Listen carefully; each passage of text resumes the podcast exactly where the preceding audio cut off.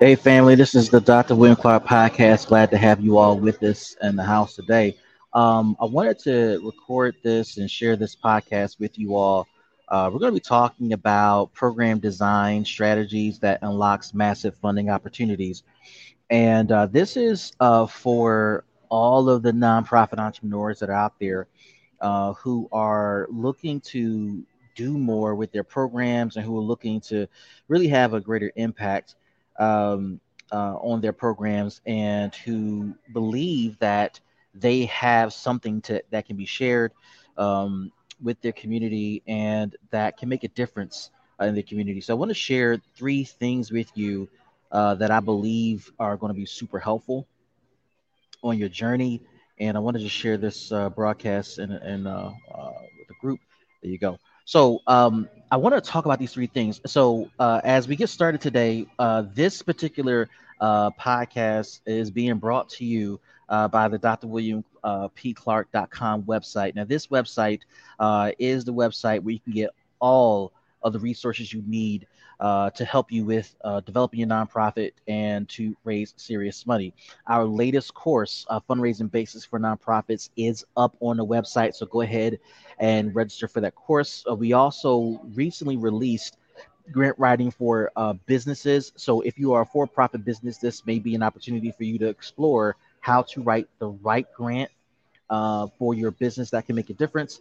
And we also released recently grant searches uh, for organizations. So if you're looking to find the right uh, type of funding opportunity that uh, aligns with your organization and that can hit the right notes for you, and you've been struggling to figure out, well, which funder makes the most sense for me, and how do we do this and how do we do that, uh, go to drwilliampclark.com tap into those resources. We'll be glad to get you connected and to get you started.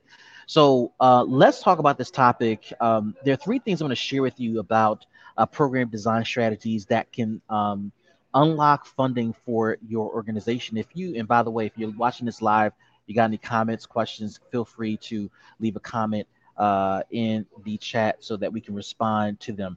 But there are three things I want to share with you that I have found consistently made a difference uh, in unlocking massive funding opportunities when it comes comes down to program design and functionality, particularly if you're new or you're launching a new program or your program has been around for some time but it's just not hitting uh, the right notes and making the right connections. I want to be able uh, to share with you some things that we have uh, found to work and programs that I've led and also programs that we have helped design for our customers. The first thing that I think is so paramount to all of this uh, is the power of relationships. Now, this comes down to relationships with multiple people. So it's not just the relationship with the funder, which does play a significant role uh, in unlocking any type of money, small or large, uh, but it's the relationships you have all around the program or the project. So as you're launching and as you're designing a program, as you're getting a program off the ground, or you are restarting a program or you're putting the program uh, in kind of this new space and place where it's getting uh, to a, a, new beginning, uh, you got to have strong relationships in place that can make a significant difference in the work that you're doing. If you don't have those relationships in place, it's going to be awfully difficult uh, to have the impact you desire. So the relationships matter how do you develop relationships when you're a new organization? Well, it's not going to be easy, but there are a couple of things you can do to really get things off the ground. One, you got to figure out what type of relationships you need. So, obviously, when it comes to unlocking funding, uh, having funding relationships in place is going to be critical. Programmatic relationships are going to be critical. Operational relationships are going to be critical. Community based relationships are going to be critical as well. All of those relationships are going to be important for you as you explore how to move forward when designing your program and unlocking resources. Now, when you start to put all that together between funding and program and operations and community based relationships, you start to notice that those relationships will have a convergence or an inflection point that will start to put your program on a, a speedy trajectory towards some sort of outcome, whether the outcome is uh, moving forward with the launch of the program, or the outcome being this might not be the right program for this moment, or we need to redesign the program. but the relationships are going to help design all of that for you. It's going to help you put all that together. Now, if you're in a space where you're saying, I don't know how to build the relationships, I don't know how to cultivate them, a couple of tips that can help you along the way. Number one, what I found to be super useful throughout my career is the power of volunteering and just giving away time. Now, this doesn't mean you give away tons of time and you just say, you know, take all of my time and use me to uh, as much as you need. But volunteer time, gifted time makes a difference in your ability to let people know who you are, what you're about. It gives people a sense of understanding uh, what type of program you're trying to build. Uh, it might even, in some cases, engage people who may want to help you design this very program and contribute to the design of the program. Uh, but I think the, the thing that I have taken away from volunteer time is that people get a version of you that's really authentic. Uh, you're, when you are doing something and no money is involved, no resources are involved, no grants are involved, uh, there's no upside that you can readily put your hands on and say, This is what I'm going to get out of the relationship. I just want to do this to serve and to learn. There's an authentic version of you that shows up and that version of you is what people get a chance to interact with. And they start to either fall in love with that version of you, or you start to realize that this relationship might not be the best one for you. So let me transition to another relationship where I can talk about the authentic self. I can be my authentic self and begin the design process of this program. So building relationships is critical. And the same thing with funders, right? Being able to talk with funders without your handout or saying, hey, I want to explore money related uh, opportunities with you. Uh, it might be a turnoff to some funders, particularly when you're new or you're looking to build a, a brand new relationship or you're trying to introduce yourself uh, to a funder for the very first time. It might be a great idea to explore what it means to just to get to know this funder or the program officer or the person who's reviewing grant applications to understand their vision to understand what they're trying to accomplish, what the foundation is trying to accomplish. And this gives you an opportunity to learn. No matter where you start to build relationships, particularly when it's volunteer based, there's no incentive, there's no benefit to you. What you want to do is take heed to these two ideas, which is to serve and to learn, to serve the community that you're targeting, to serve the partners you're targeting, and to learn about your community, to learn about your partners, potential partners, because both of which helps you design the right program.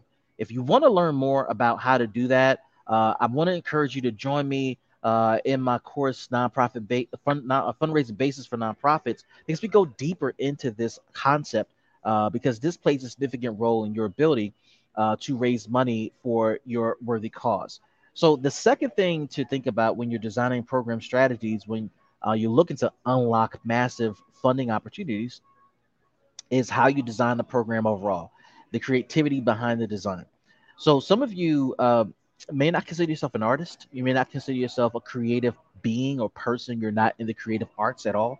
Uh, but I can tell you that when you're in uh, in the process of designing programs, when you're in the process of creating programs, you are very much in the process of being your most creative self and your most artistic self. Now, yes, you want to have programs that are designed that are data driven, that is based upon real information that can be verified uh, and justified within your community and for the target community community you're looking to serve.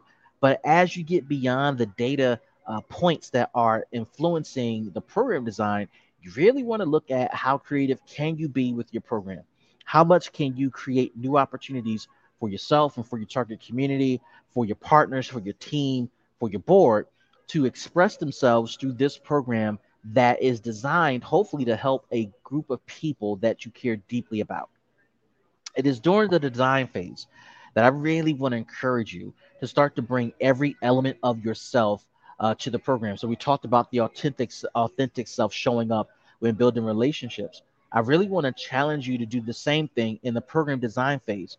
Uh, so if you have multiple interests, it's important and it's my recommendation to bring those interests to your program design. So for me, uh, I'm doing all types of cool programs for all types of uh, community groups uh, that I care deeply about. But just about with every group that I'm involved with, with every program I design, whether it's programs I lead personally or programs I'm helping design on behalf of my customers, there's going to be portions of what I design that includes leadership, as you can guess, uh, particularly self leadership. There's going to be portions of the program that includes technology, information technology. There's going to be portions of the program that includes some sort of business element. Those things represent who I am. They represent my interests. They represent what I care about, what I think about. And those categories deeply influence how I view the world, how I view program design, service to my customers, uh, service to the communities I care about, etc. I get all types of cool concepts from the areas I study and research, and they show up in various ways in my programs, whether they're dealing with this group, that group, or any other group. And so I want to challenge you to bring all those components to your program design because it allows you to be the most creative version of yourself. Creativity is not about fluffy ideas that come out of thin air that you decide to write into your program packet, program design, or your curriculum. Creativity comes from a place deep within where you are spending a lot of time with yourself, learning about yourself, uh, studying yourself in different topics related to things you care about and where you are saying, you know what, I'm gonna bring those portions of me into this program design, and it's going to show up in this way and that way.